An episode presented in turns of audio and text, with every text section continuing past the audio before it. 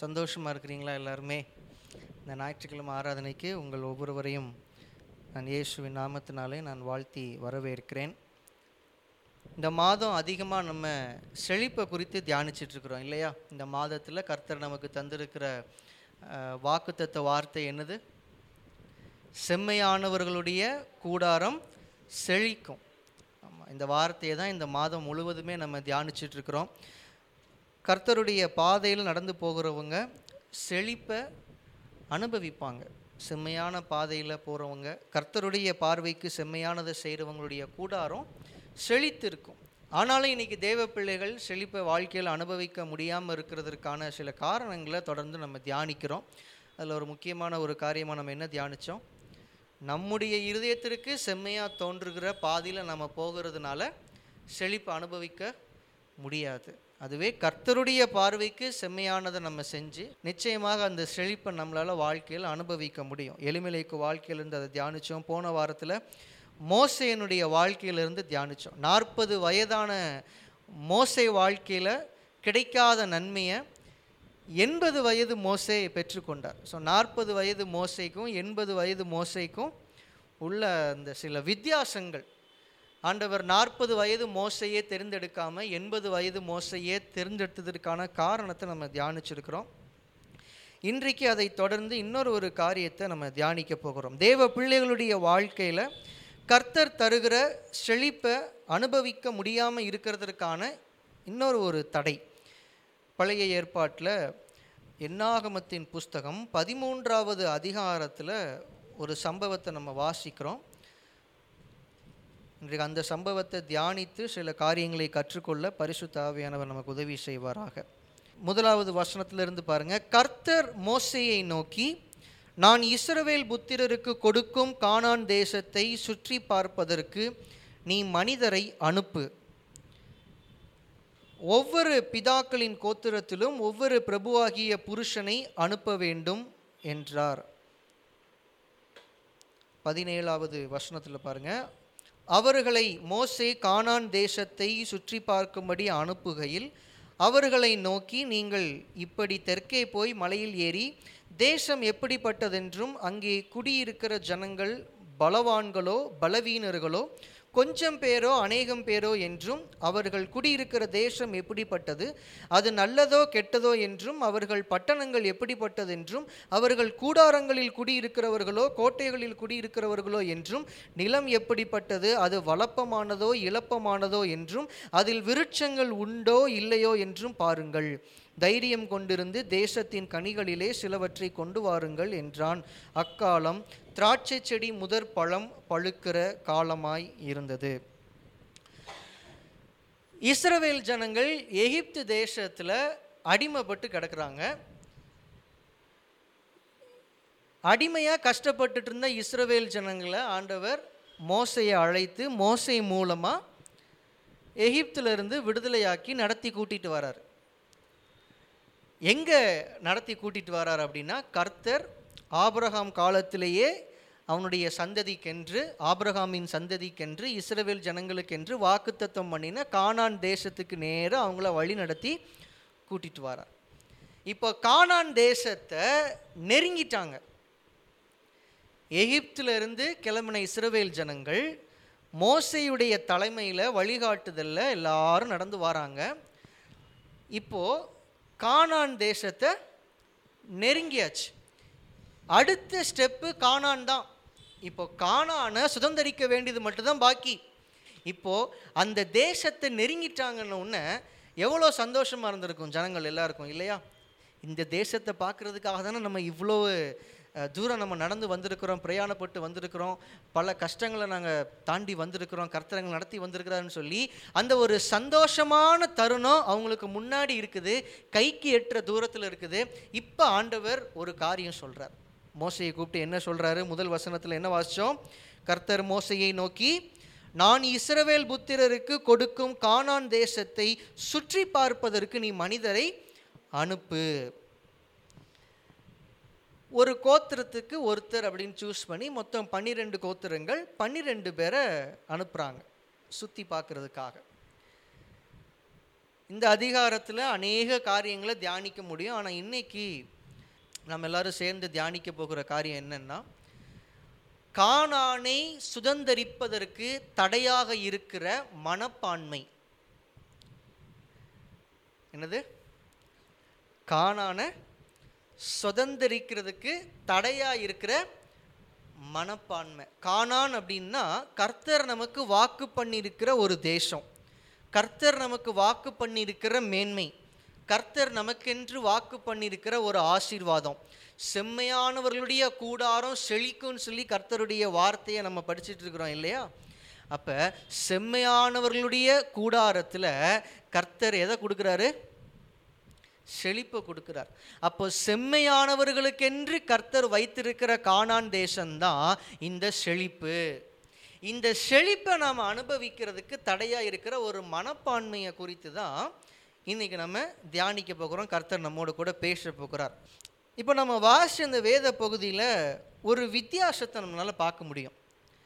ஆண்டவர் மோசையினிடத்தில் சொன்ன வார்த்தைகளுக்கும் மோசை ஜனங்களிடத்துல சொல்கிற வார்த்தைகளுக்கும் சில வித்தியாசங்களை நம்மளால் பார்க்க முடியும். கர்த்தர் மோசேனிடத்தில் என்ன சொல்கிறாரு நான் இஸ்ரவேல் புத்திரருக்கு கொடுக்கும் கானான் தேசத்தை சுற்றி பார்ப்பதற்கு நீ மனிதரை அனுப்பு. ஒவ்வொரு பிதாக்களின் கோத்திரத்திலும் ஒவ்வொரு பிரபுவாகிய புருஷனை அனுப்ப வேண்டும் என்றார். முடிஞ்சிருச்சா? ஏதாவது வார்த்தை நான் விட்டுருக்கிறேனா? ஏதாவது வார்த்தை நான் வாசித்ததை விட அதிகமாக ஆண்டவர் சொல்லியிருக்கிறாரா? இல்லை. ஆனால் பதினேழாவது வசனத்தில் மோசை ஜனங்களிடத்தில் சொன்ன அந்த வார்த்தைகளை பாருங்களேன். மோசை என்ன சொல்கிறாரு அவர்களை மோசே கானான் தேசத்தை சுற்றி பார்க்கும்படி அனுப்புகையில் அவர்களை நோக்கி என்ன சொல்கிறாரு நீங்கள் இப்படி தெற்கே போய் மலையில் ஏறி எந்த டைரக்ஷன் வழியாக போகணும்னு சொல்லி ஆண்டவர் சொன்னாரா? இல்லை. ஆனால் மோசே குறிப்பிட்டு ஒரு டைரக்ஷன் சொல்கிறார் இந்த டைரக்ஷன் வழியாக மட்டும் போங்க அதுதான் நமக்கு பாதுகாப்பு அப்படின்னு. அடுத்த அடுத்த வார்த்தைகளை பாருங்கள் தேசம் எப்படிப்பட்டது என்றும் அங்கே குடியிருக்கிற ஜனங்கள் பலவான்களோ பலவீனர்களோ கொஞ்சம் பேரோ அநேகம் பேரோ என்றும் அவங்க பலவான்களாக இருந்தால் இப்போ என்ன? அவங்க பலவீனர்களாக இருந்தால் இப்போ என்ன?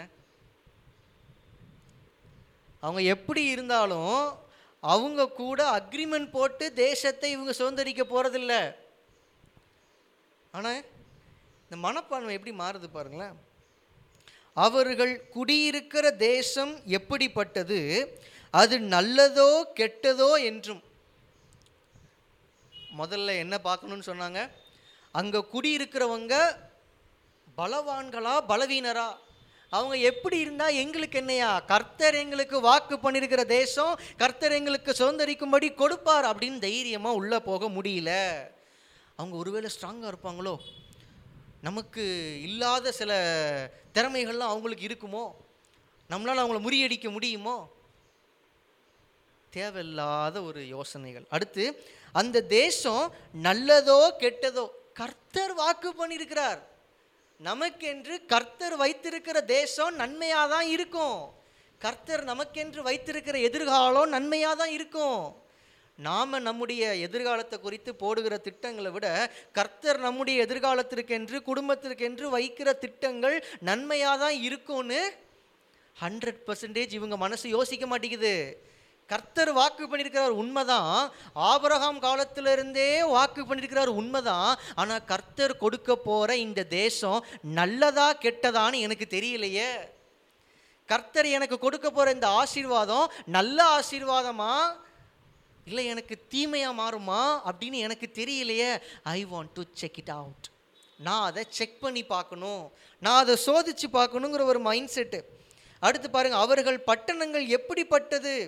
அவர்கள் கூடாரங்களில் குடியிருக்கிறவர்களோ கோட்டைகளில் குடியிருக்கிறவர்களோ அவங்க எங்கே குடியிருந்தா நமக்கு என்ன?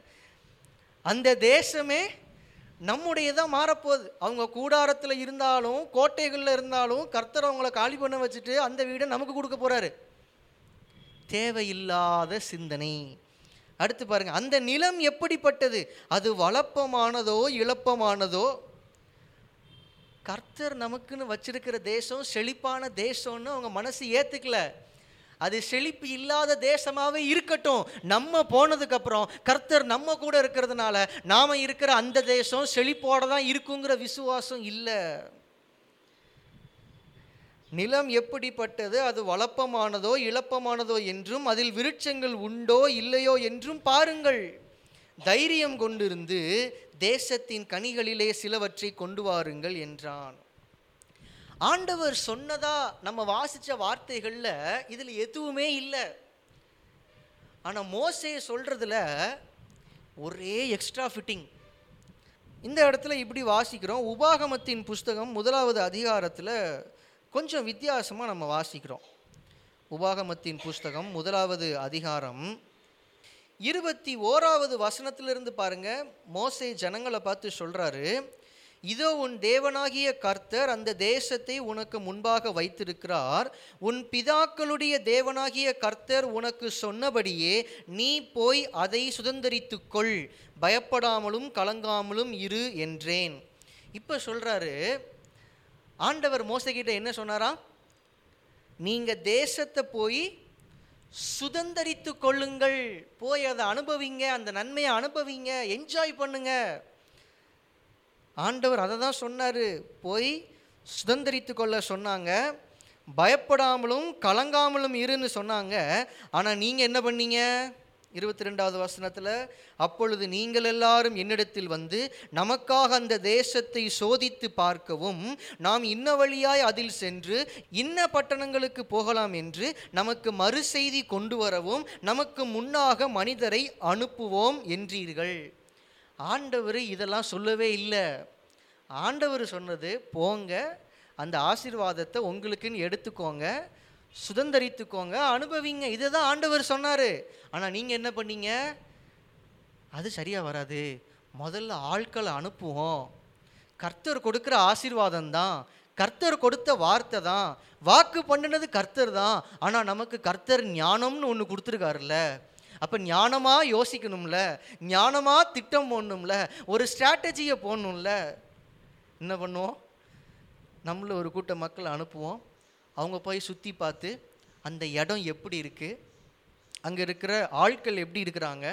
அவங்க சேனைகள் எப்படி இருக்குது அவங்களுடைய யுத்தங்களுடைய ப்ரொசீஜர் என்ன? ஒரு யுத்தம்னு ஒன்று வந்தால் எப்படி ஃபைட் பண்ணுவாங்க? அவங்க கிட்ட இருக்கிற யானைப்படை எவ்வளவு குதிரைப்படை எவ்வளவு காலாட்படை எவ்வளவு அவங்க கோட்டைகள் எவ்வளவு அவங்க கையில் இருக்கிற ஆயுதங்கள் என்னென்ன நம்ம கிட்ட இல்லாத ஆயுதங்கள் அவங்கக்கிட்ட இருக்கா? எந்த இடம் ரொம்ப வீக்காக இருக்குது எந்த வழியாக போனால் ஈஸியாக நம்மளால் ஜெயிக்க முடியும்? இவங்க உட்காந்து பிளான் போடுறதுக்காக ஆட்களை அனுப்புகிறாங்க ஆனால் கர்த்தர் சொன்னது போய் சுதந்தரித்து கொள்ளுங்கள். என்னாகமம் பதிமூன்றாவது அதிகாரத்தில் நம்ம வாசித்தோம் ஆண்டவர் சொன்ன அந்த வார்த்தையை பாருங்கள் தேசத்தை சுற்றி பார்ப்பதற்கு நான் இஸ்ரவேல் புத்திரருக்கு கொடுக்கும் கானான் தேசத்தை சுற்றி பார்ப்பதற்கு. ஆண்டவர் சொன்ன வார்த்தை என்னன்னா போய் சுற்றி பாருங்க. ஆனால் இவங்க அதை எப்படி மாற்றிட்டாங்கன்னா போய் வேவு பாருங்க அப்படின்னு மாற்றிட்டாங்க சுற்றி பார்க்குறது வேற வேவு பார்க்குறது வேற. இந்த ரெண்டு வார்த்தைக்குமான வித்தியாசம் உங்களுக்கு தெரியுதா? இப்போ லீவு நேரம் இப்போ ஃபேமிலியாக கிளம்பி நிறைய பேர் சுற்றி பார்க்குறதுக்கு நிறைய இடங்களுக்கு போவாங்க. இப்போ எல்லோரும் பொதுவாக சுற்றி பார்க்குறதுக்கு எங்கே போவாங்க? ஏதாவது ஒரு ஊர் சொல்லுங்களேன். தூத்துக்குடிக்கு யாராவது சுற்றி பார்க்க வருவாங்களா? இங்கே வந்தால் சுற்றி பார்க்குறதுக்கு என்ன இருக்குன்னு யோசித்து பார்த்தா துறைமுகத்தை தவிர பெருசாக இருக்காது. நமக்கு கடற்கரை இருக்குது ஆனாலும் இந்த வெயில் காலத்தில் இங்கே வர்றதுக்கு யாரும் விரும்ப மாட்டாங்க. அப்போ ஃபேமிலியாக ஒரு டூர் அடிக்கணும்னா எல்லாருடைய சாய்ஸும் என்னவாக தான் இருக்கும்? ஊட்டி கொடைக்கானல் பெங்களூரு இன்னும் தாண்டி போனால் கோவா இன்னும் சில ஆசிர்வதிக்கப்பட்டவர்கள் நம்ம மலேசியாவுக்கு ஒரு ட்ரிப் அடிக்கலாமோ சிங்கப்பூர் போயிட்டு வரலாமோ அப்படின்னு யோசிப்பாங்க.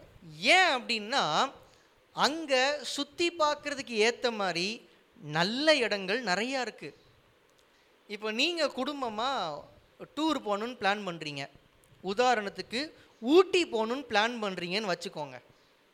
ஊட்டி போய் சுற்றி பார்க்கணுன்னு பிளான் பண்ணுறீங்க நீங்கள் கிளம்பி போகும்போது உங்கள் மனப்பான்மை எப்படிப்பட்ட மனப்பான்மையாக இருக்கும்? ஊட்டி எப்படி இருக்குன்னு தெரியலையே பார்க்கணும். அங்கே ஏதோ ரொம்ப குளிர் இருக்குன்னு சொல்கிறாங்களா ஏன்? அதை நம்ப மாட்டேன். போய் செக் பண்ணி தான் பார்க்கணும். உண்மையிலே குளிர் இருக்கா? இல்லை வெயில் அடிக்குதான்னு செக் பண்ணி பார்க்கணும். ஊர் ஏதோ ரொம்ப அழகாக இருக்கும்லாம் சொல்கிறாங்க அப்படி ஒன்றும் அழகாக இருக்குமான்னு எனக்கு தெரியலையே. போய் செக் பண்ணி பார்ப்போம். அப்படின்னு நினச்சிட்டு போவீங்களா? இல்லை போகிறதுக்கு முன்னாடி ஊட்டி நல்லா தான் இருக்கும். ஊட்டி அழகாக தான் இருக்கும். அந்த அழகை ரசிக்க போகிறோம் அந்த ஆசீர்வாதத்தை கொஞ்ச நேரம் அனுபவிக்க போகிறோம்னு சந்தோஷமாக எதிர்பார்ப்போட போவீங்களா? சுற்றி பார்க்க போகிறதுக்கும் வேவு பார்க்க போகிறதுக்கும் வித்தியாசம் இதுதான். ஆண்டவர் என்ன சொல்கிறாரு நான் உங்களுக்கு வச்சிருக்கிற ஆசீர்வாதமான தேசத்தை போய் என்ன பண்ணுங்க? சுற்றி பாருங்க. அப்போ இங்கேருந்து ஊட்டி போகிறதுக்கு நம்ம ட்ரெயின் ஏறின உடனேயே சரீரம் ட்ரெயினில் இருக்கும் மனசு எங்கே இருக்கும்? ஊட்டி போன உடனே. முதல்ல நம்ம அந்த இடத்த போய் பார்க்கணும். அப்புறம் இந்த இடத்த போய் பார்க்கணும். எனக்கு ஞாபகம் இருக்குது ரெண்டாயிரத்தி பன்னிரெண்டாவது வருஷம். நான் பைபிள் காலேஜ் சேர்றதுக்கு முந்தின வருஷம். நானும் எங்கள் சர்ச்சில் இருக்கிற சில நண்பர்களும் சேர்ந்து நான் அடுத்த வருஷம் சேர போகிற பைபிள் காலேஜை சுற்றி பார்க்குறதுக்கு கிளம்பிட்டோம். ஏற்கனவே எங்களுடைய நண்பர்கள் ரெண்டு பேர் அங்கே படிச்சுட்டு இருக்கிறாங்க. ரெண்டு அண்ணம்மார் எங்கள் சர்ச்சில் உள்ள அண்ணம்மார் அங்கே படிச்சிட்டு இருக்கிறாங்க. நாங்கள் கிராஜுவேஷன் டைமில் இங்கேருந்து கிளம்பி போயிட்டோம். நாங்கள் போனதுக்கு ஒரே ரீசன் என்னென்னா நான் அடுத்து படிக்க போகிற கல்லூரி எப்படி இருக்குன்னு நான் பார்க்கணும். பெங்களூர் எப்படி இருக்குன்னு நான் பார்க்கணும். அப்போது நாங்கள் எல்லாரும் சேர்ந்து முன்னாடியே பிளான் போட்டோம். பெங்களூரில் இருக்க போகிறது ரெண்டு நாள் ரெண்டு நாள் இருந்தோமோ மூணு நாள் இருந்தோமோ ஞாபகம் இல்லை. அந்த மூணு நாளில் என்னென்ன பண்ணும்? இங்கேயே டைம் டேபிள் ரெடி பண்ணியாச்சு. டென்த்து டுவெல்த்து பரிச்ச நாட்களில் கூட அப்போல்லாம் டைம் டேபிள் போட்டு படிச்சதே இல்லை. இறங்குறோம். இறங்குற அன்னைக்கு காலையில் நம்ம இங்கே போய் ரீச் ஆகுறோம். மத்தியானம் இந்த வேலை இருக்குது நைட்டு கிராஜுவேஷன் சர்வீஸ் இருக்குது ஓகே அடுத்த நாள் காலையில் இந்த மாலுக்கு போய் சுற்றி பார்க்கணும். ஈவினிங் இந்த பக்கம் போய் பார்க்கணும். அடுத்த நாள் ஃபுல்லாக ஒண்டர்லாவில் போய் சுற்றி பார்க்கணும். இப்பயே பிளான் போட்டாச்சு. ஒண்டர்லா போகணும் அப்படின்னு சொன்னோன்னே ஒண்டர்லா கேள்விப்பட்டிருக்கிறீங்களா அது ஒரு அம்யூஸ்மெண்ட் பார்க்கு நிறைய விளையாட்டுகள்லாம் இருக்குது இப்போ ஒண்டர்லா போகணுன்னு முடிவு பண்ண உடனே நானும் என்னுடைய நண்பர் ஒருவரும் சேர்ந்து யூடியூப்பில் ஒண்டர்லான்னு டைப் பண்ணி அங்கே என்னெல்லாம் விளையாட்டு இருக்குது ஏன்னா ஒண்டர்லா வந்து இப்பையும் அப்படி தான் நினைக்கிறேன் இந்தியாவில் பிக்கஸ்ட் அம்யூஸ்மெண்ட் பார்க் அதுதான். பெங்களூரில் இருக்கிற ஒண்டர்லா தான் இந்தியாவிலேயே மிகப்பெரிய அம்யூஸ்மெண்ட் பார்க் ஒரு நாள் ஃபுல்லாக நம்ம அங்கே இருக்க முடியும். காலையில் போயிட்டு சாயங்காலம் தான் வெளியே வருவோம். ஆனால் எவ்வளோ நினச்சாலும் அங்கே இருக்கிற எல்லா விளையாட்டையும் எல்லாராலையும் விளையாண்டு முடிக்கவே முடியாது. ஏன்னா அவங்க அவங்க நிலப்பரப்பு அவ்வளோ பெருசாக இருக்கும் அவ்வளோ அதிகமான விளையாட்டுகள் இருக்கும். போகிறவங்க அங்கே ஒரு நூறு விளையாட்டு இருக்குன்னா எப்படியாவது தக்கி முக்கி ஒரு இருபது விளையாட்டு முப்பது விளையாட்டு விளையாடுவாங்க அவ்வளோதான் விளையாட்டு அஞ்சு நிமிஷமாக இருக்கும். ஆனால் லைனில் நிற்கிறது அரை மணி நேரமாக இருக்கும் அவ்வளோ கூட்டம். ஸோ நாங்கள் என்ன முடிவு பண்ணோம்? நம்ம அங்கே போயிட்டு யோசிச்சுட்டு இருக்க முடியாது. ஸோ ஒண்டர்லா போன உடனே அங்கே என்னெல்லாம் ரைடு இருக்குது உட்காந்து அதோடைய வெப்சைட்டில் போய் டவுன்லோட் பண்ணிட்டோம். அதுலேயும் பாருங்கள் dry rides thrill rides high thrill rides water rides இப்படி ஏகப்பட்ட கேட்டகரி கொடுத்துருக்காங்க பாருங்க. நாங்கள் வீட்டில் உட்காந்து என்ன பண்ணியாச்சுன்னா இந்த ரைடு இப்படி இருக்கா இந்த ரைடு ஏன் இதை விட அது நல்லா இருக்குது அப்போ நமக்கு காலையில் மத்தியானத்துக்கு மேலே நம்ம தண்ணி உள்ள விளையாட்டுக்கு போவோம். மத்தியானத்துக்கு முன்னாடி காலையில இருந்து மத்தியானம் லஞ்ச் வரைக்கும் தண்ணி இல்லாத விளையாட்டுக்கு போவோம். அப்போ இங்கே எவ்வளோ நேரம் இருக்குது ஒரு நாலு மணி நேரம் இருக்குது நாலு மணி நேரத்தில் இந்த விளையாட்டுக்கு இங்கே ஒரு பதினஞ்சு நிமிஷம் ஆகும். லைனுக்கு ஒரு இருபது நிமிஷம் ஆகும். இப்படி நாங்கள் கால்குலேட் பண்ணுறோம் இருக்கிற எல்லா விளையாட்டையும் விளையாட முடியாது. ஆனால் நாங்கள் சூஸ் பண்ணுற விளையாட்டு நல்ல இன்ட்ரெஸ்டிங்கான விளையாட்டாக இருக்கணும்னு ரெடி ரெடி ஆயாச்சு நாங்கள் இங்கேருந்து ட்ரெயினில் போகும்போதே உட்காந்து ஏ இந்த பேரை பாரு அந்த பேரை பாரு இந்த இது நல்லா இருக்குது அந்த இது நல்லா இருக்குது அப்படின்னு ஒரு எக்ஸைட்மெண்ட் அங்கே போகும்போது பயத்தில் வைத்த கலக்குச்சு பாருங்கள் அது ஒரு பக்கம் இருக்கட்டும். எதுக்கு சொல்ல வரேன் அப்படின்னா நாங்கள் அங்கே ஒண்டர்லாவில் இருந்து எல்லா விளையாட்டையும் விளையாடினது ஒரு நாள். ஆனால் அதுக்கு உட்காந்து ரிசர்ச் பண்ணி ஹோம்ஒர்க் பண்ணது ஒரு வாரம். அவ்வளோ ஒரு எதிர்பார்ப்பு. நாங்கள் ட்ரெயினில் போயிட்டுருக்குறோம். நாங்கள் ரெண்டு பேரும் சேர்ந்து தான் பெங்களூர் ட்ரெயினில் தூத்துக்குள்ளேருந்து ஏறி போயிட்டு இருக்கிறோம் நாங்கள் போகும்போது நாங்கள் பேசினதெல்லாம் ஒண்டர்லா பற்றி தான் இந்த ரைடில் போனால் ரொம்ப பயமாக இருக்குமோ? இந்த ரைடு வந்து அஞ்சு நிமிஷம் தான் கொடுத்துருக்குறான். ஆனால் இந்த ரைடு பத்து நிமிஷம் இருக்குது நம்ம இப்போ இதை விட அங்கே போனால் இன்னும் கொஞ்சம் நேரம் விளையாடலாம். இதை பற்றி பேசி பேசி பேசி பேசி பேசி. ஆண்டவர் இதை தான் விரும்புகிறாரு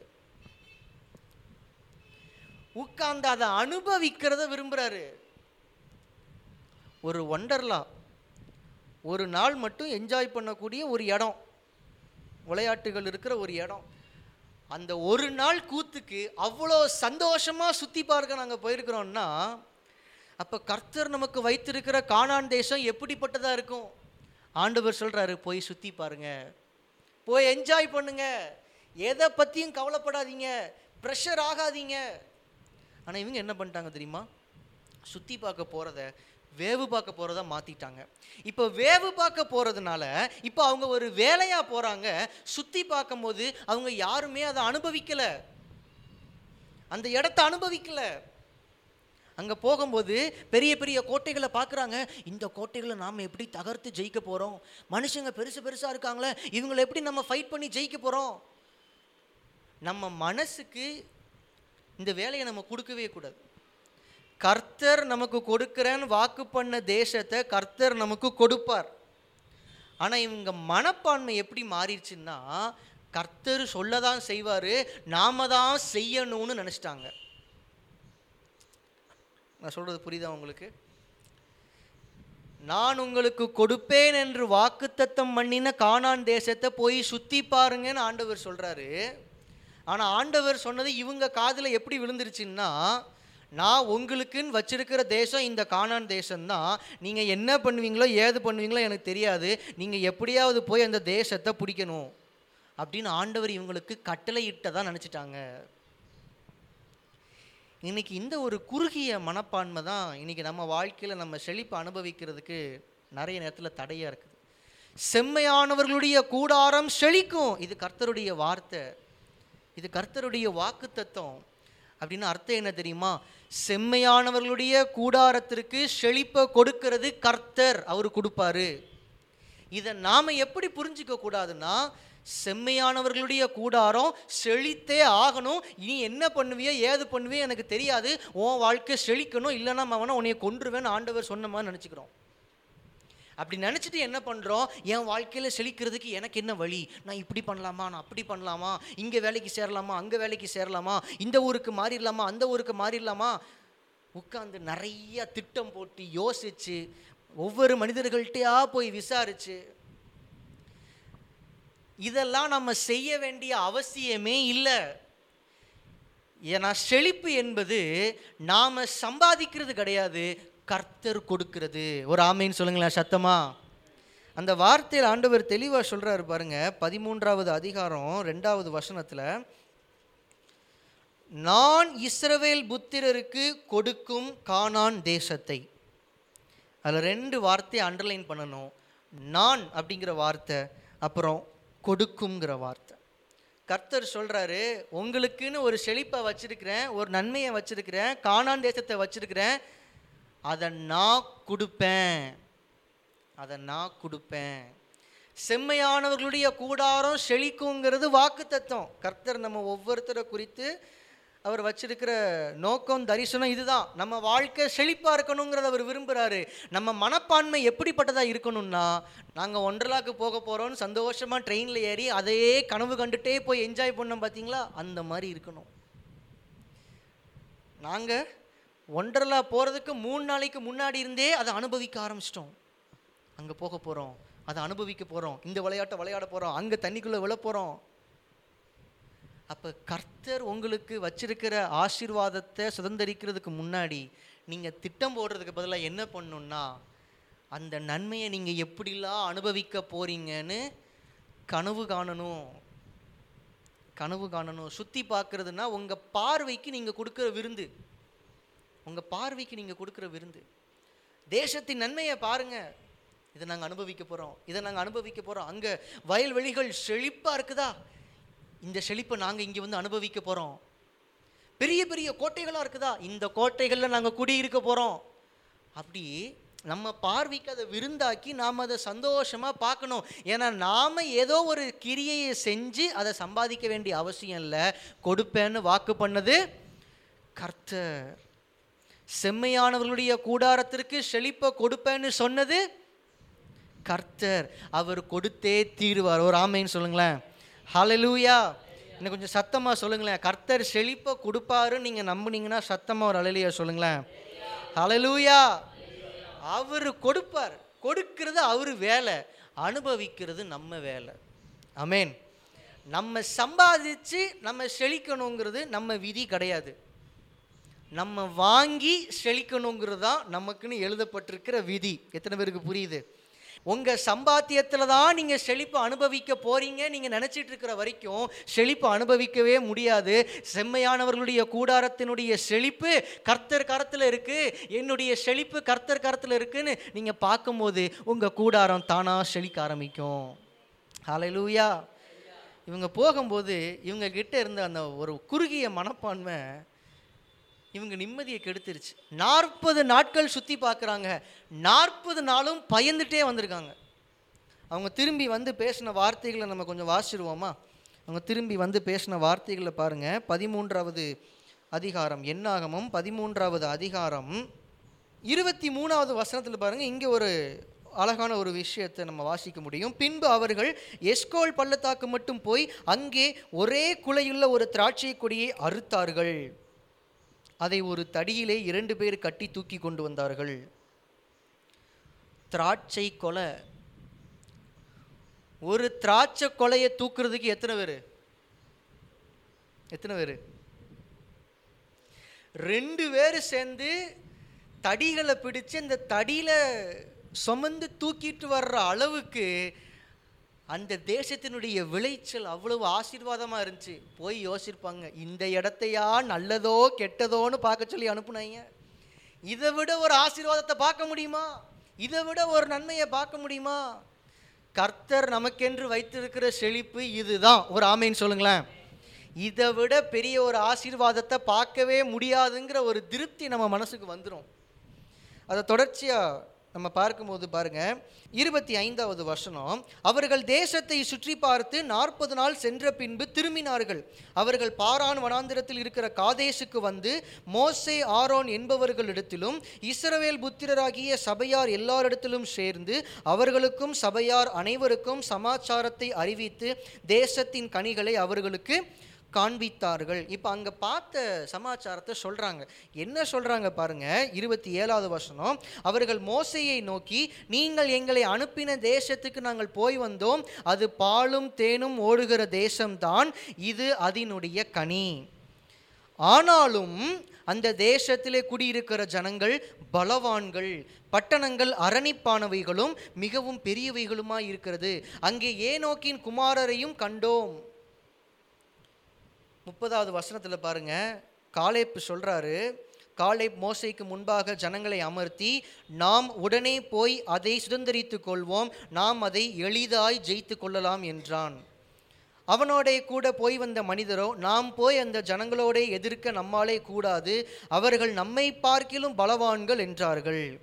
நாங்கள் போய் சுற்றி பார்த்து வந்த அந்த தேசம் தன் குடிகளை பட்சிக்கிற தேசம். நாங்கள் அதிலே கண்ட ஜனங்கள் எல்லாரும் மிகவும் பெரிய ஆட்கள். அங்கே ராட்சத பிறவியான ஏனோக்கின் குமாரராகிய ராட்சதரையும் கண்டோம்.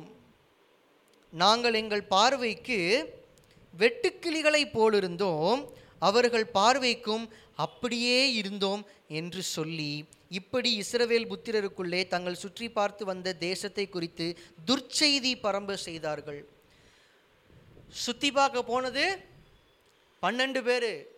ஆண்டவர் சுற்றி பார்க்குறதுக்குன்னு அனுப்புனா இவனுங்க போய் வேவு பார்த்துட்டு வந்ததே தப்பு. வேவு பார்த்துட்டு வந்து துர்ச்செய்தியை பரப்புறாங்க. பன்னெண்டு பேரில் ஒருத்தர் காலை மட்டும் சொல்கிறாரு தேசம் சூப்பராக இருக்குது செழிப்பாக இருக்குது நமக்குனே ஆண்டவர் அளவெடுத்து செஞ்ச மாதிரி இருக்குது வாங்க போய் அதை சுதந்திரித்து கொள்வோம். நம்ம ஈஸியாக ஜெயிச்சிடலாம் வாங்க சீக்கிரம் வாங்கன்னு கிளப்புறாரு. ஆனால் மற்றவங்களாம் என்ன சொல்லிட்டாங்க? ஏன் அவர் ஏதோ மரக்காலண்ட மாதிரி பேசிகிட்டு இருக்கிறாரு. அங்கே இருக்கிற நன்மைகள்லாம் உயர்தரமான நன்மைகள் தான். தேசத்தில் உயர்ந்த தர ஆசீர்வாதங்கள் இருக்குது உண்மைதான். ஆனால் அங்கே தேசத்தில் இருக்கிற மனுஷங்களை பற்றி இவங்க நோட் பண்ண மறந்துட்டாங்க. அங்கே ராட்சச மனுஷர்கள் இருக்கிறாங்க. நாங்கள் அவங்க இடுப்பளவுக்கு தான் இருந்தோம். கொடூரமான மனுஷங்களாக இருந்தாங்க. எங்களெல்லாம் சுண்டி விட்டே தள்ளி விட்டுருவாங்க போல் அவ்வளவு பெரியவர்களாக இருக்கிறாங்க பலசாலிகளாக இருக்கிறாங்க. இவங்க முன்னாடி நம்மளால் நிற்க முடியாது. குறுகிய மனப்பான்மை. ஆண்டவர் போன்னு சொன்னது எதுக்கு? போய் அதை பார்த்து அனுபவிச்சுட்டு வா. இவங்க போய் உட்காந்து வேவு பார்த்துட்டு வந்து இது நமக்கு லைக் படாது. கர்த்தரால இதெல்லாம் நமக்கு கொடுக்க முடியாது. நம்மளால் இதெல்லாம் ஜெயிக்க முடியாது. இவங்கள சண்டை போட முடியாது. போய் சண்டை போடுங்க நான் உங்களை சொன்னேனா போய் பார்த்துட்டு வாங்கன்னு மட்டும் தானே சொன்னேன். இதுதான் ஆண்டவருடைய மைண்ட் வாய்ஸாக இருந்திருக்கும். ஆனால் அந்த காலை வித்தியாசமாக இருக்கிறாரு. அடுத்து வருகிற அதிகாரங்களில் வாசிக்கும் போது ஆண்டவர் சொல்கிறாரு காலை மாத்திரம் வேற மனுஷனாக இருக்கிறான். அவன் வேற ஆவிய உடையவனாக இருக்கிறான். இன்னொரு ஸ்லாங்கில் சொல்லணுன்னா காலை மட்டும் வேற லெவலியா அப்படிங்கிறார் ஆண்டவர். மற்ற அத்தனை பேர் என்ன சொல்கிறான் இந்த தேசத்தை நம்மளால் சுதந்திரிக்க முடியாது. காளைப்பும் மற்றவர்களும் வேறு வேறு தேசத்தை சுற்றி பார்க்க போகலை. ஒரே இடத்த தான் சுற்றி பார்க்க போகிறாங்க மற்ற எல்லாரும் எதை பார்த்தாங்களோ அதை தான் காளைப்பும் பார்த்தாரு. ஆனால் தேசத்தை சுற்றி பார்க்கும்போது மற்றவங்களுக்கு இருந்த மனப்பான்மைக்கும் காளைப்புக்கு இருந்த மனப்பான்மைக்கும் ஒரு வித்தியாசம் இருந்துச்சு. அதை தான் மெச்சு பேசுகிறார் அடுத்து வருகிற அதிகாரங்கள் ஆண்டவர் சொல்கிறார் உத்தமமான உத்தமமான மனுஷன். மற்றவங்க எப்படி பார்த்தாங்க? பலசாலிகளை பார்த்த உடனே ஐயோ இவங்க இவ்வளோ பலசாலிகளாக இருக்கிறாங்க. இவங்களை எப்படி நாம் ஜெயிக்க போகிறோம் ஆனால் அதே பலசாலிகளை பார்க்கும்போது காலைப் எப்படி பார்த்தான்னா ஓஹோ நம்ம இவ்வளோ பலசாலிகளை ஜெயிக்க போகிறோமா நல்ல பலமுள்ள கோட்டைகளை பார்க்கும்போது மற்றவங்களாம் நினச்சாங்க இவ்வளவு ஸ்ட்ராங்கான கோட்டைகளை நாம் எப்படி கைப்பற்ற முடியும்? இதை எப்படி இடிக்க முடியும்? ஆனால் காளைப்புடைய மனப்பான்மை வித்தியாசமாக இருந்துச்சு. ஓஹோ இவ்வளோ ஸ்ட்ராங்கான கோட்டைகளை கர்த்தர் நமக்கு கொடுத்துருக்கிறாரா? இந்த அரணான பட்டணத்தில் நம்ம குடியிருக்க போகிறோமா இந்த ராட்சச மனுஷங்களை நம்ம அடித்து வீழ்த்த போகிறோமா வா super! We are going to make history நம்ம சரித்திரம் படைக்க போகிறோம் அப்படின்னு காலை மட்டும் ஒரு உற்சாகமுள்ள ஆவியோர் கூட வந்து நிற்கிறாரு கர்த்தர் பார்க்குறாரு ஹீ இஸ் மை மேன் இவன் தான்டா எனக்கு வேணும். அந்த பனிரெண்டு பேரில் ரெண்டே பேர் தான் கர்த்தர் சூஸ் பண்ணுறாரு ஒன்று காளைப்பு இன்னொன்று யோசுவா. யோசுவா தான் அடுத்த தலைவன். இந்த ரெண்டு பேரை தவிர ஆண்டவர் சொல்லிட்டாரு நீ ஒருத்தனும் காணானுக்குள்ளே போகிறதே இல்லை. சுற்றி பார்த்துட்டு வந்து கிடைக்காதுன்னு தானே வந்த? உனக்கு இது கிடைக்காது. ஆனால் நான் என் வார்த்தையில் உண்மையுள்ளவர் அதனால உன் சந்ததிக்கு இதை கொடுப்பேன். அடுத்த ஜெனரேஷன் அதை போய் அனுபவிக்கும். மோசே உட்பட காணான சுதந்திரிக்கல. காணானுக்குள்ளே போகலை. ரெண்டே ரெண்டு பேர் தான் இந்த சம்பவத்திலிருந்து உள்ளே போகிறாங்க ஒன்று காலேப் ஒன்று யோசுவா. இந்த ரெண்டு பேரை தவிர எல்லாரும் காணான பார்க்காமலே செத்து போகிறாங்க ஆண்டவர் தள்ளி போட்டார். இந்த சந்ததி இந்த ஜெனரேஷன் வாழ்ந்து முடித்து செத்து போகட்டும். இவங்க எல்லாரும் போனதுக்கப்புறமா அடுத்த சந்ததியை அடுத்த தலைமுறையை நான் கூட்டிகிட்டு போகிறேன்ட்டார் இந்த கொஞ்ச நாள் இடைவேளை ஆகுது. இந்த தலைமுறையில் உள்ளவங்க எல்லாரும் மறித்து போனதுக்கப்புறமா அடுத்த தலைமுறை இளம் தலைமுறை யோசுவாவின் தலைமுறை காணனை சுதந்திரிக்கிறாங்க. காரணம் என்ன தெரியுமா? அவங்க மனப்பான்மை. மற்றவங்க போகும்போது அங்கே இருக்கிற நெகட்டிவான விஷயங்களை பார்த்தே யோசிச்சாங்க. ஆனால் காலை இப்போ எப்படி யோசிச்சார்? அதை பார்த்து ரசித்து அனுபவித்தார் வாடகை வீட்டில் இருக்கிறவங்க ஒரு வீடு பார்க்க போகிறோம் அப்படின்னா அந்த வீட்டை பார்க்க போகிறோம் அந்த ஓனரு சாவியை வச்சு கதவை திறந்து நமக்கு காமிக்கிறாங்க அப்படின்னா எப்படிப்பட்ட மனப்பான்மையோடு கூட அந்த வீடை பார்ப்போம்? ரூம் ரூமாக போய் பார்ப்போம். முதல்ல ரூம் ஓ இவ்வளோ பெருசாக இருக்கா? இங்கே நம்ம இந்த இடத்துல ஒரு டீப்பாய் போட்டுக்கலாம் இங்கே ஒரு சோஃபா போடலாம். டிவி எங்கே வைக்கலாம் இங்கே வைக்கலானே? சரி அடுத்து ரெண்டு பெட்ரூம் இருக்கா? இந்த பெட்ரூமில் ஓ அட்டாச்டு பாத்ரூம் டாய்லெட்டா ஓ இங்கே அது இல்லையோ? ஓகே அப்போ இந்த பெட்ரூம் கொஞ்சம் பெருசாக இருக்குது சரி அப்போ இந்த பெட்ரூமில் இவங்க இருக்கலாம். இந்த பெட்ரூமில் இவங்களுக்கு கொடுத்துருவோம். அடுத்து மாடி இருக்குதா? ஓ இங்கே இப்படி இருக்குதா? ஓ இங்கே ஃபேன் இல்லையா? சரி பரவாயில்ல. ஒன்று ஒன்றா பார்ப்போம் தெரியுமா? பெட்ரூம்குள்ளே போன உடனே இந்த இடத்துல ஜன்னல் இருக்குது ஓகே அப்போ நம்ம பீரோவை இந்த பக்கம் வைப்போம். கட்டில் இப்படி போட்டாச்சுன்னா கொஞ்சம் அந்த வென்டிலேஷனுக்கு கரெக்டாக இருக்கும். ஏர் ஃப்ளோ இருக்கும். நல்ல காற்று வரும். ஓகே அந்த இடத்த பார்க்கும்போது நாம் இன்னும் அந்த இடத்துக்கு குடி வரலை. இன்னும் வாடகையை பேசலை. இன்னும் அக்ரிமெண்ட் சைன் பண்ணல. அட்வான்ஸை கையில் கொடுக்கல. ஆனால் பார்க்கும்போதே கனவு காண ஆரம்பிச்சிட்டோம் பார்த்தீங்களா இதுதான் கர்த்தர் நமக்கு தரப்போகிற ஆசீர்வாதங்களை குறித்து நமக்கு இருக்க வேண்டிய மனப்பான்மை. அந்த மனப்பான்மை காளைப்புக்கு இருந்துச்சு மற்றவங்கள்ட்ட இல்லை. காளைப்பு மட்டும் உள்ளே போகிறான் மற்றவங்க எல்லாம் அந்த நன்மையை பார்க்காம இழந்து போகிறாங்க செம்மையானவர்களுடைய கூடாரம் செழிக்கும். ஆனால் அந்த செழிப்பு உங்கள் கிரியையில் தான் இருக்குன்னு சொல்லி உங்கள் வாழ்க்கைக்கென்று நீங்கள் செழிக்கணும்னு நீங்கள் உட்காந்து திட்டம் போடாதீங்க. ரெண்டாவது அந்த செழிப்பை கொஞ்சம் கனவு காணுங்க. என் கூடாரம் செழிக்கும் போது என் நிலைமை எப்படி இருக்கும்? கர்த்தர் எங்கள் குடும்பத்தை செழிப்பினால் ஆசீர்வதிக்கும் போது எங்கள் குடும்பம் எப்படி இருக்கும்? நாங்கள் தேசத்தில் கனி கொடுத்து இருக்கும் போது எப்படி இருப்போம்? உட்காந்து யோசிச்சு பாருங்கள் அதை உட்காந்து கனவு காணுங்க. நம்ம ஏதாவது கதைகள் கேட்குறோன்னு வைங்களேன் இல்லை கதைகள் வாசிக்கிறோம் அப்படின்னா எல்லாருக்கும் அதே அனுபவமாக தான் இருக்கும்னு நம்பி சொல்கிறேன் ஒரு கதையை வாசிக்கும் போது நம்ம மைண்ட் அப்படி கற்பனை உலகத்துக்கு போகும். இல்லையா?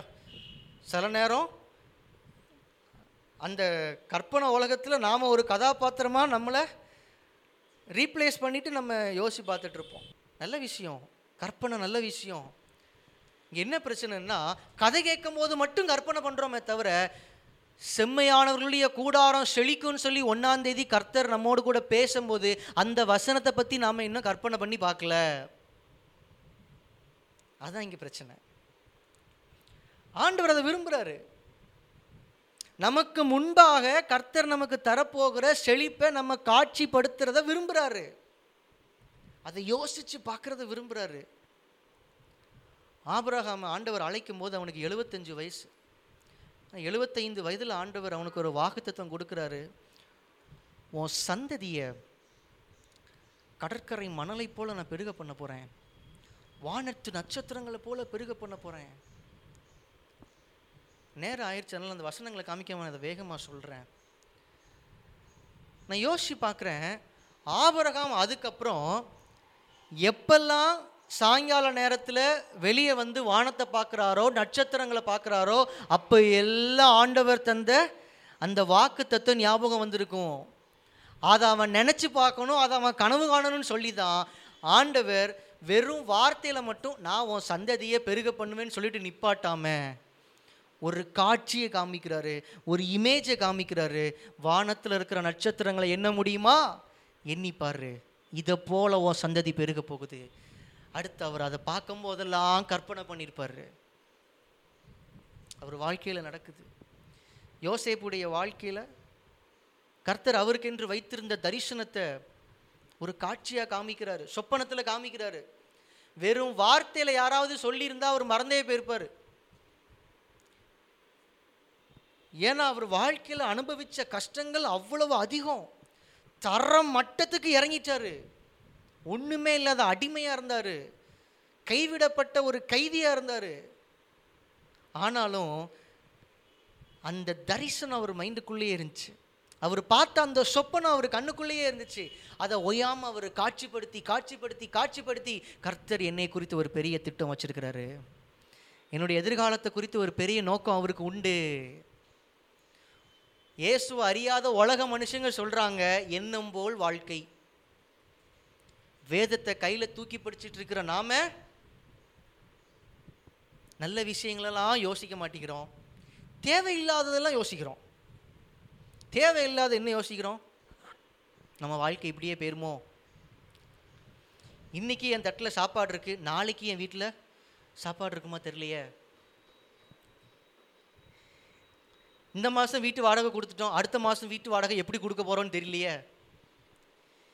இன்னைக்கு கர்த்தர் ஒரு நல்ல வேலையை கொடுத்துருக்காரு நாளைக்கு வேலை போயிருமோன்னு தெரியலையே. நல்ல விஷயங்களை நம்ம கற்பனை பண்ணுறதே இல்லை. காலை இப்போ நல்ல விஷயங்களை மட்டும் கற்பனை பண்ணாரு. ஆனால் அந்த மற்றவங்க இருக்காங்க பாருங்கள் அவங்க என்ன கற்பனை பண்ணாங்கன்னு நான் உங்களுக்கு காமிக்கிறேன். என்னாகமம் பதிமூன்றாவது அதிகாரம் முப்பத்தி மூணாவது வசனம் பாருங்கள் நாங்கள் எங்கள் பார்வைக்கு வெட்டுக்கிளிகளைப் போல இருந்தோம் அவர்கள் பார்வைக்கும் அப்படியே இருந்தோம் என்று சொல்லி. இவங்க கற்பனையில் இவங்க எப்படி தெரிகிறாங்க வெட்டுக்கிளி. பூச்சி மாதிரி இருக்கிறோம். அவங்களுக்கு முன்னாடி நாங்கள் வெட்டுக்கிளிகளை போல இருக்கிறோம். நல்லா கவனிக்கணும். எங்கள் பார்வைக்குன்னு சொல்கிறாங்க எங்கள் பார்வையில் நீங்களாம் வெட்டுக்கிளி மாதிரி இருக்கிறீங்க. நீங்களாம் எங்களுக்கு ஒரு பொருட்டே இல்லை. எங்களுக்கு முன்னாடி நீங்களாம் ஒரு பூச்சிக்கு சமோன்னு அந்த தேசத்தில் இருக்கிற எந்த பலசாலியும் சொல்லலை. ராட்சசர்கள் நிறைய பேரை பார்த்தோன்னு சொன்னாங்கல்ல அவங்க யார்? இவங்கள பார்த்து நீங்களாம் வெறும் வெட்டுக்கிளி மாதிரி இருக்கேன்னு சொல்லலை.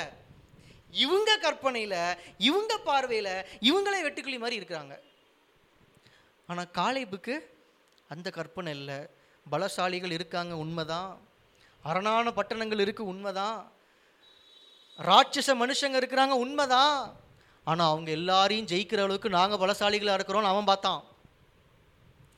நீங்கள் கனவு காணும்போது நீங்கள் கற்பனை பண்ணும்போது கர்த்தருடைய வார்த்தையை அடித்தளமாக வச்சு கனவு காணுங்க. கர்த்தருடைய வார்த்தையை அடித்தளமாக வச்சு கற்பனை பண்ணுங்க. தேவையில்லாததெல்லாம் யோசிக்க வேண்டாம். நம்ம வாழ்க்கையை இவங்க கெடுத்து விட்டுருவாங்களோ? நமக்கு வர வேண்டிய நன்மையை இவங்க தடுத்துருவாங்களோ? இவங்க ஒரு நாள் நமக்கு விரோதமாக மாறிடுவாங்களோ? இந்த தேவையில்லாத எண்ணங்கள் ஆண்டவருடைய வார்த்தையின் மேலே இருக்கிற உங்கள் விசுவாசத்தை கொஞ்சம் கொஞ்சமாக எடுத்து போட்டுரும். கடைசியில் நீங்கள் காணான பார்க்காமலே போய் சேர்ந்துருவீங்க. கர்த்தர் உங்களுக்கென்று வைத்திருக்கிற நன்மையை சுதந்திரிக்காமலே உங்கள் வாழ்க்கை முடிஞ்சிடும் இன்னைக்கு ஏன் நிறைய கிறிஸ்தவர்கள் செழிப்பையும் ஆசீர்வாதங்களையும் அனுபவிக்க முடியலன்னா இந்த குறுகிய மனப்பான்மை தான். இந்த குறுகிய மனப்பான்மை தான். அவங்கள குறித்து யோசிக்கும் போது குறைவாக யோசிக்கிறது பிரச்சனைகளை குறித்து யோசிக்கும் போது அதிகமாக யோசிக்கிறது கர்த்தரை குறித்து யோசிக்கிறதே கிடையாது. இந்த மற்ற மனுஷங்க பேசுனதில் கர்த்தருங்கிற ஒரு எலிமெண்ட் எங்கேயாவது இருந்துச்சா? இவங்கள நம்ம எப்படி ஃபைட் பண்ண போகிறோம் நம்ம என்ன திட்டம் போட போகிறோம் நம்மளால முடியாது. நாங்கள் வெட்டுக்கிளி மாதிரி இருக்கோம். இதான் குறுகிய மனப்பான்மை. நான் பாயிண்ட் பாயிண்ட்டாக பேசாமல் எல்லாத்தையும் மொத்தமாக பேசிகிட்டு இருக்கிறேன். இன்னைக்கு இந்த பத்து பேரும் கர்த்தர் கொடுத்த கர்த்தர் வாக்கு பண்ணின காணான் தேசத்தையும் அவங்க சுதந்திரிக்க முடியாமல் கைவிடப்பட்டவர்களாக நின்னாங்க. மறித்தே போயிட்டாங்க. காலேப் யோசுவா தவிர இந்த பத்து பேரும் காணான சுதந்திரிக்க முடியாமல் போனதுக்கு காரணம் அவர்களுடைய குறுகிய மனப்பான்மை. முதல்ல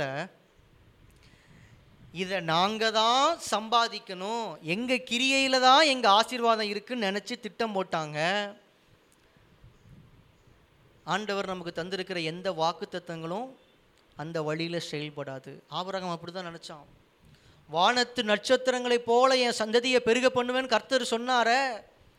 நாம் சும்மாவே இருக்க முடியுமா? நாம் ஒரு திட்டம் ஓடுவோன்னு சொல்லி சாராலும் ஆபரகாமும் சேர்ந்து ஒரு பிளான் போட்டு ஆகார ஆபரகம் மனைவியாக்கிக்கிறாரு. அடுத்து ஆகார் மூலமாக ஒரு பிள்ளை பிறக்குது இஸ்மவேல். இது கர்த்தருடைய திட்டத்திலேயே இல்லை. ஆண்டவர் சொன்ன வாக்கு தத்துவம் இஸ்மவேலை குறித்தது இல்லை. ஆனால் ஆபரகாமும் சாராலும் நினச்சிட்டாங்க கர்த்தருடைய வாக்கு நிறைவேறணும்னா நாம தான் எதையாவது செய்து அந்த நன்மையை அனுபவிக்கணும். அவசியமே இல்லை. கர்த்தர் தருகிற வாக்கு தத்தங்கள் சுதந்தரிக்க வேண்டியவைகள். ஒரு ஆமைன்னு சொல்லுங்களேன். கர்த்தர் தருகிற எந்த ஒரு வாக்கு தத்தங்களும் ஆசீர்வாதங்களும் சம்பாதிக்க வேண்டியவைகள் கிடையாது. சுதந்தரிக்க வேண்டியவைகள். சுதந்தரிக்கிறதுனா என்ன தெரியுமா? ரொம்ப எளிமையாக புரிகிற மாதிரி சொல்லணும்னா ஒரு தகப்பனுடைய ஆசீர்வாதத்தை பிள்ளை சுதந்தரிக்கிறதுக்கு ஏதாவது கிரையம் செலுத்தணுமா? காசு கொடுத்து வாங்கணுமா? சம்மந்தம் இல்லாத வேற ஒரு குடும்பத்திலிருந்து ஒரு சொத்தை நம்ம கைமாற்றணும்னா அதுக்கு காசு கொடுத்து வாங்கணும். ஆனால் அப்பாவுக்கு சொந்தமாக இருக்கிற ஒரு சொத்தை பையன் பேருக்கு மாற்றும் போது காசு கொடுக்க வேண்டிய அவசியம் இல்லை. காசு கொடுத்து ஒன்று வாங்கினா ஒரு கிரியையை செய்து ஒன்று வாங்கினா அதுக்கு பேர் சம்பாத்தியம். ஆனால் கர்த்தர் நமக்கென்று வைத்திருக்கிற அந்த காணான் தேசம் அந்த செழிப்பு அந்த நன்மை அந்த ஆசீர்வாதங்கள் இது எல்லாமே சம்பாதிக்க வேண்டியவைகள் கிடையாது. சுதந்தரிக்க வேண்டியவைகள். கரங்களை தட்டி கர்த்தருக்கு நன்றி செலுத்துவோமா? எல்லா இடங்கள்லையும் திரும்ப திரும்ப ஆண்டவர் இந்த வார்த்தையை சொல்லிட்டே இருக்கிறாரு. நீங்கள் சுதந்திரித்து கொள்ளுங்கள். இஸ்ரவேல் ஜனங்கள் சுதந்தரிக்கும்படி நான் வாக்கு பண்ணியிருக்கிற காணான் தேசம். சுதந்தரிக்கிறது சுதந்தரிக்கிறது சுதந்தரிக்கிறது. செம்மையானவர்களுடைய கூடாரம் செழிக்கும். ஆனால் அந்த செழிப்பு நீங்கள் சம்பாதிக்க வேண்டிய செழிப்பு இல்லை. நீங்கள் சுதந்தரிக்க வேண்டிய செழிப்பு. சுதந்தரிக்கிறதுக்கு என்ன பண்ணணும்னு கேட்குறீங்களா செம்மையானவர்களாக கர்த்தருடைய பாதத்தில் அமர்ந்துருங்க. இதை முந்தின வாரங்களை தியானித்தோம் இன்றைக்கி ஒன்று புதுசாக கற்றுக்குறோம் நல்லதாக கற்பனை பண்ணுங்க. கர்த்தர் உங்களுக்கு கொடுக்க போகிற செழிப்பு எப்படி இருக்க போகுதுன்னு கனவு காணுங்க. நன்மையானவைகளை யோசிங்க. உங்கள் எண்ணங்களுக்கு ஒரு வல்லம் இருக்குது. எபேசியருக்கு நிருபம் எழுதும்போது மூன்றாவது அதிகாரம் இருபதாவது வசனத்தில் பவுல் சொல்கிறாரு நாம் வேண்டிக் கொள்வதற்கும் நினைப்பதற்கும் அதிகமாக கிரியை செய்கிற கர்த்தர். அப்போ கர்த்தருடைய கிரியைகள்லாம் எப்படி இருக்குதா? நாம் வேண்டிக் கொள்வதுன்னு என்னது? நாம் ஜெபிக்கிறது. நாம் ஜெபிக்கிறத விடையும் நம்ம நினைக்கிறத விடையும் அதிகமாக இருக்குமா? புரியுதா? நாம் ஜெபிப்பதை காட்டிலும் நாம் நினைப்பதை காட்டிலும் அதிகமாக கர்த்தர் கிரியை செய்கிறவர். இப்போ ஜெபத்துக்கு பக்கத்தில் பவுல் எதை வைக்கிறாரு? எதை வைக்கிறாரு? நினைக்கிறத. நீங்கள் ஜபிக்கிறத விட கர்த்தர் அதிகமாக கொடுக்கணும்னா நீங்கள் முதல்ல என்ன பண்ணணும்? ஜெபிக்கணும். நீங்கள் நினைக்கிறத விட கர்த்தர் அதிகமாக உங்களுக்கு கொடுக்கணும்னா நீங்கள் என்ன பண்ணணும்? புரியுதா உங்களுக்கு? நாம் வேண்டிக் கொள்வதற்கும் நினைப்பதற்கும் கர்த்தர் அதிகமாக கொடுக்கிறவர் தான். என் ஜெபத்தை வச்சு தான் கர்த்தர் எனக்கு கொடுக்குற நன்மை இருக்குங்கிறது அர்த்தம் இல்லை. நான் கற்பனை பண்ணுறத வச்சு தான் கர்த்தர் எனக்கு நன்மையை கொடுக்கணும்னு அவசியம் இல்லை.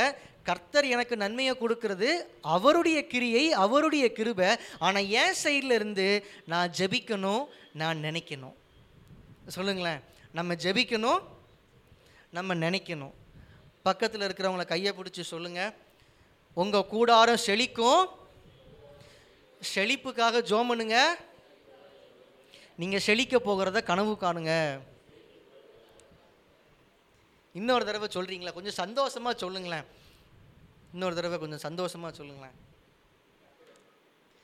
ஒருத்தர் ஒருத்தர் முகத்தை பார்த்து நல்ல சிரிப்போட சொல்லுங்க. சரியா? செம்மையானவர்களுடைய கூடாரம் செழிக்கும். உங்கள் குடும்பம் செழிக்கும். உங்கள் வாழ்க்கை செழிக்கும். உங்கள் எதிர்காலம் செழிக்கும். நீங்கள் ஜெபிக்கிற மாதிரியே உங்கள் செழிப்பை நினச்சி பாருங்க. உங்கள் குடும்பம் செழிப்பாக இருக்கிற மாதிரி கனவு காணுங்க. நீங்கள் நல்லா இருக்கிற மாதிரி கற்பனை பண்ணுங்க. நீங்கள் எதை நினைக்கிறீங்களோ அதை காட்டிலும் மிகவும் அதிகமாக நீங்கள் சுதந்திரித்துக் கொள்வீங்க. ஹலலூயா செம்மையானவர்களுடைய கூடாரம் செழிக்கும். அமேன்